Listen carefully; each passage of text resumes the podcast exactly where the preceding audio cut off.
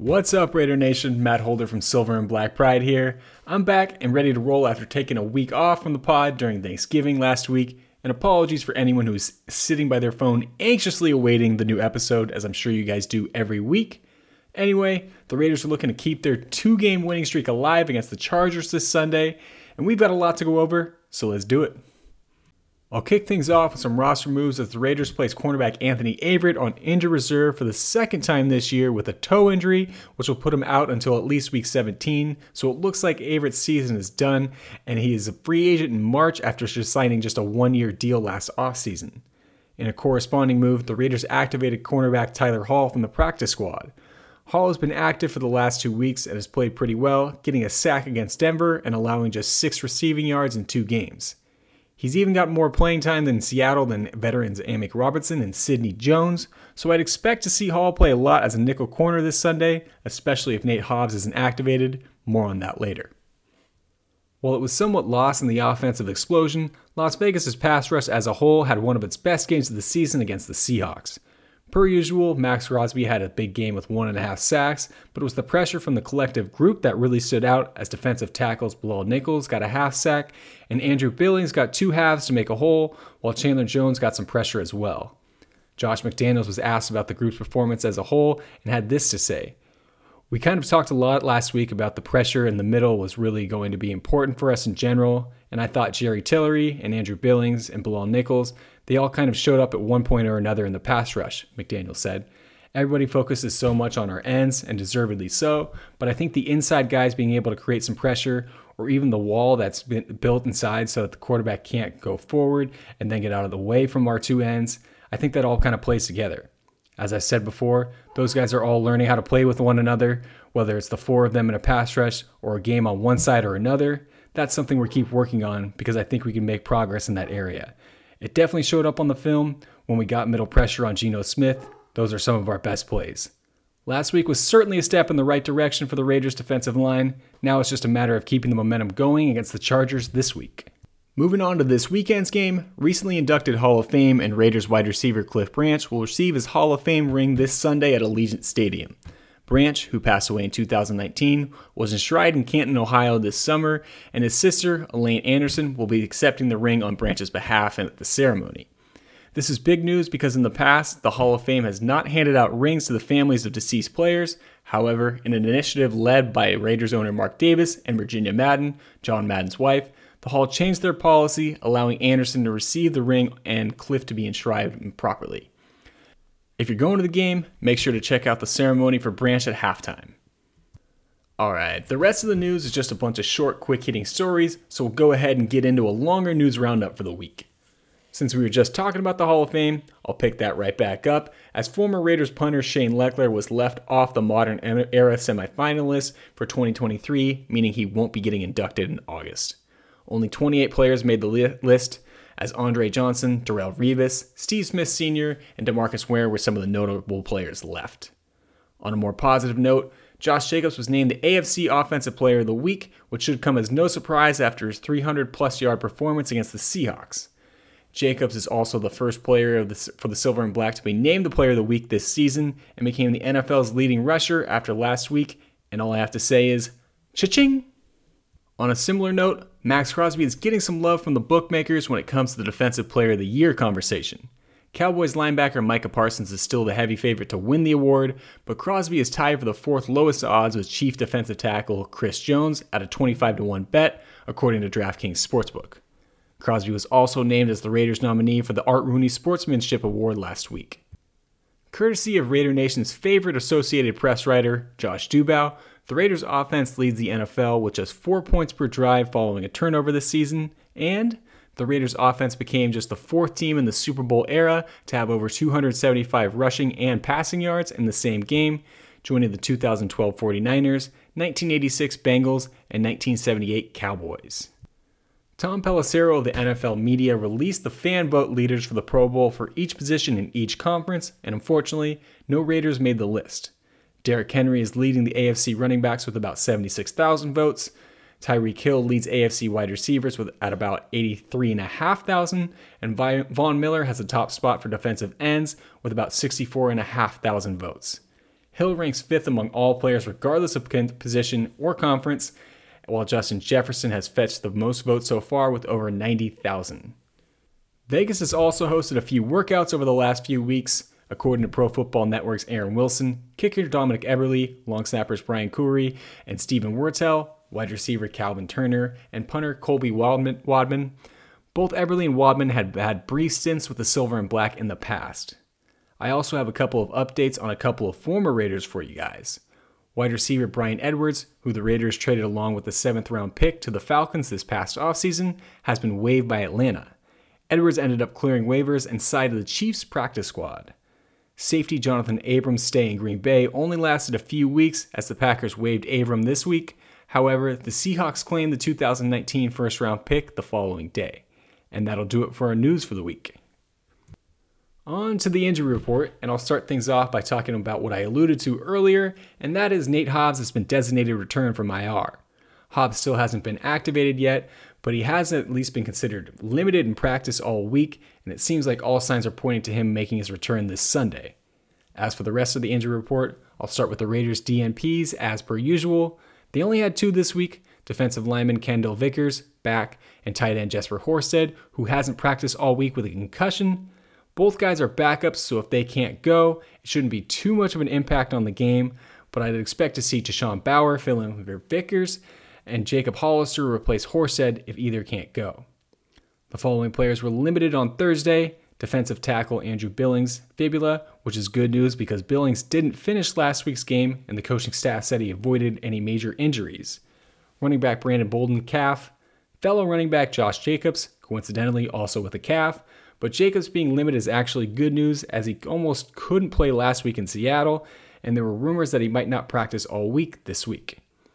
And then there's linebacker Denzel Perryman with a wrist. The following guys were listed on the report as full participants. Linebacker Darien Butler, elbow, quarterback Derek Carr, back, safety Duron Harmon, shoulder, offensive tackle Kolton Miller, also a shoulder, guard Alex Bars, knee, and Lester Cotton, calf.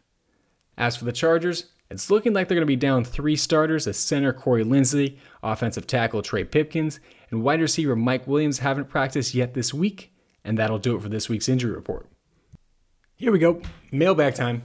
As your weekly reminder, if you'd like to have your questions answered on a future podcast, either tweet them at me, @mholder95, or email them to sbpquestions1 at gmail.com, @mholder95 on Twitter, or sbpquestions1 at gmail.com via email. First question With the team winning a couple of games, how does that change your draft work? Still may be a bit early, but it seems like most of the quote unquote top talent would be gone at least if the team wins more. So as far as changing my draft work, it won't really mess with too much. I kind of I, I do draft for the Bleacher Report that I'm gonna have to do regardless, and then um, you know as far as the Raiders draft stuff, I usually don't start that st- until after the season anyway. We have a a good idea of what the draft's gonna look like, so it won't change anything on my end as far as you know your your comment here about the top talent. Obviously, yeah, if they're going to fall out of the top 10, which they are dangerously close to now at number at pick number 9, they're definitely not going to be able to get the the Jalen Carter or the Will Anderson be one of the uh, beneficiaries of that sweepstakes, though they do have a ton of picks if they want to trade up, um, if that's the route they want to go. But I do think there is a good amount of guys that are a good amount of defensive tackles and edge rushers that they could get also in like the middle of the round. Um, Isaiah Foskey comes to mind, Bryan Bresee comes to mind. Um, let's see, Tyree Wilson's another guy from Texas Tech that I think that uh, could be a really good fit for the Raiders. Um, so I think they can still get a decent talent or decent talent in the first round if they stay within the the low teens. But yeah, they keep winning and they end up getting to uh, eight, nine, seven, ten, whatever we keep joking about over on T- TDL that they're destined for. It's going to be slimmer pickings, but I do like the the depth on the defensive line, and I do kind of like the the second and fringe first round guys that there are at D tackle and edge in this year's class. So there is some hopeful that they can still find at least an impact player. But as far as you know, the the big names like the Jalen Carter, the Will Anderson that a lot of people have been trying to will into existence, myself included, over the last few weeks, might be out of the question if they win really one more game this season. If if they want to not that anyone cares about it with the with the draft still what six months out or whatever it is. But yeah, if they if they win one more game, they're going to put themselves in a tough spot draft wise to uh, to finish in that top five. Question two: Can the Raiders afford to re-sign Josh Jacobs and also improve the defense for a playoff run? And I had a similar question, which was: Is Josh Jacobs pricing himself out of the Raiders? So to give you guys some hard numbers, um, OverTheCap.com projects the Raiders to have $35 million in cap space without resigning anyone who's going to be a free agent. So that also means they're going to project them to have about 15 million in effective cap space, which is basically OTG's LTC, excuse me, projection after the team signs at least 51 players and their rookie class and all that stuff. So the effective cap space is something to really pay a little bit more attention to because that's what they're going to be left with um, when again they have a full 53 man roster or close to that. So they do have enough money to sign Jacobs. Obviously, the 35 million is going to be well under whatever he's going to get. He's probably going to get 16 to 17 million. Christian McCaffrey's the the highest paid running back at about 16 and some change right now. With the way Jacobs is playing, he's going to surpass that uh, on the open market. So I think that's what you're looking at, and that's where that 15 million effective cap space number comes into play. If they get if Jacobs gets 16 17 million, obviously they, they'll be able to get under the cap and be able to keep him around. But kind of like what you were pointing out here with can they improve the defense for a playoff run after re signing Josh Jacobs? It's going to take some cap wizardry to be able to do that. Um, and that's one of my biggest concerns with them re signing Jacobs is if you think about this on offense, if they re sign Jacobs at 17 million, you'll have Davante at I think like 30 million or whatever a year, whatever he's he's signed for. Darren Waller at 17 million, Hunter Renfrow at 14, and then if you're bringing Derek Carr back, 40 million dollars. That's a lot of money to spend on the offensive side of the ball and at offensive skill positions um, for a defense that needs a ton of work, that needs a ton of playmakers outside of Maxx Crosby and Nate Hobbs when Nate Hobbs comes back. So that's kind of my fear with the Jacob situation is it's going to be tough with the way the cap is right now. Again, who knows? Maybe Dave Ziegler's got some wizardry that he's going to be able to pull off in the offseason. I'm not a capologist to be able to tell you guys about that. But that's kind of the the problem that they're going to have. And I hate to circle back to this, but if you're going to spend that much money on your offensive skill players, and remind you, you still got to address the offensive line too, right? We can't ignore that. Then you might have to get rid of one of these skill guys that you that you just signed to a big big deal and, and that could be tough because everyone I just listed plays a more valuable position than Jacobs does at running back. Now, Jacobs might be the one that's going to transcend the argument because he's playing phenomenally right now and might be one of those few outliers of the uh, the RBs don't matter argument, if you will. So maybe you do bring him back, but again, you got to figure out with where you got to figure out what you're going to do on the offensive line. And yes, you have a ton of draft picks, but you can use all those on defense and make sure that and hope those rookies or at least a handful of those rookies end up panning out so you can have some playmakers. That's going to be the tough decision. And this is the uh, this is the unfortunate part of not uh, picking up his fifth year option, which is obviously looking like the wrong decision because that would have been at least eight million, a lot more justifiable. But to answer your question, to circle back to your question, the Jake, the Raiders can financially, they can make it work. It's just going to be a lot harder to improve the defense and the offensive line, two of their biggest uh, um, needs going into the offseason if they bring back Jacobs and everyone else. So I would expect to see some sort of tough decisions and a little bit, maybe a little bit of a fat trimming in the offseason. Number three, any way the Raiders can keep Moreau after the season, or should they draft a tight end? So Moreau, I don't think is going to be terribly expensive, and this obviously ties in pretty well last with our last question, seeing as we just went over the salary cap situation. So the Raiders can definitely afford to bring Moreau back. That being said, what we were just talking about with the cap space, especially if they're going to keep Josh Jacobs back, I don't know how much sense it makes to keep Moreau and Darren Waller. Um, so I kind of get the feeling they'll probably let Moreau walk, or they try and get out of Waller's contract, we'll we'll see. But I don't want to open up that can of worms just yet.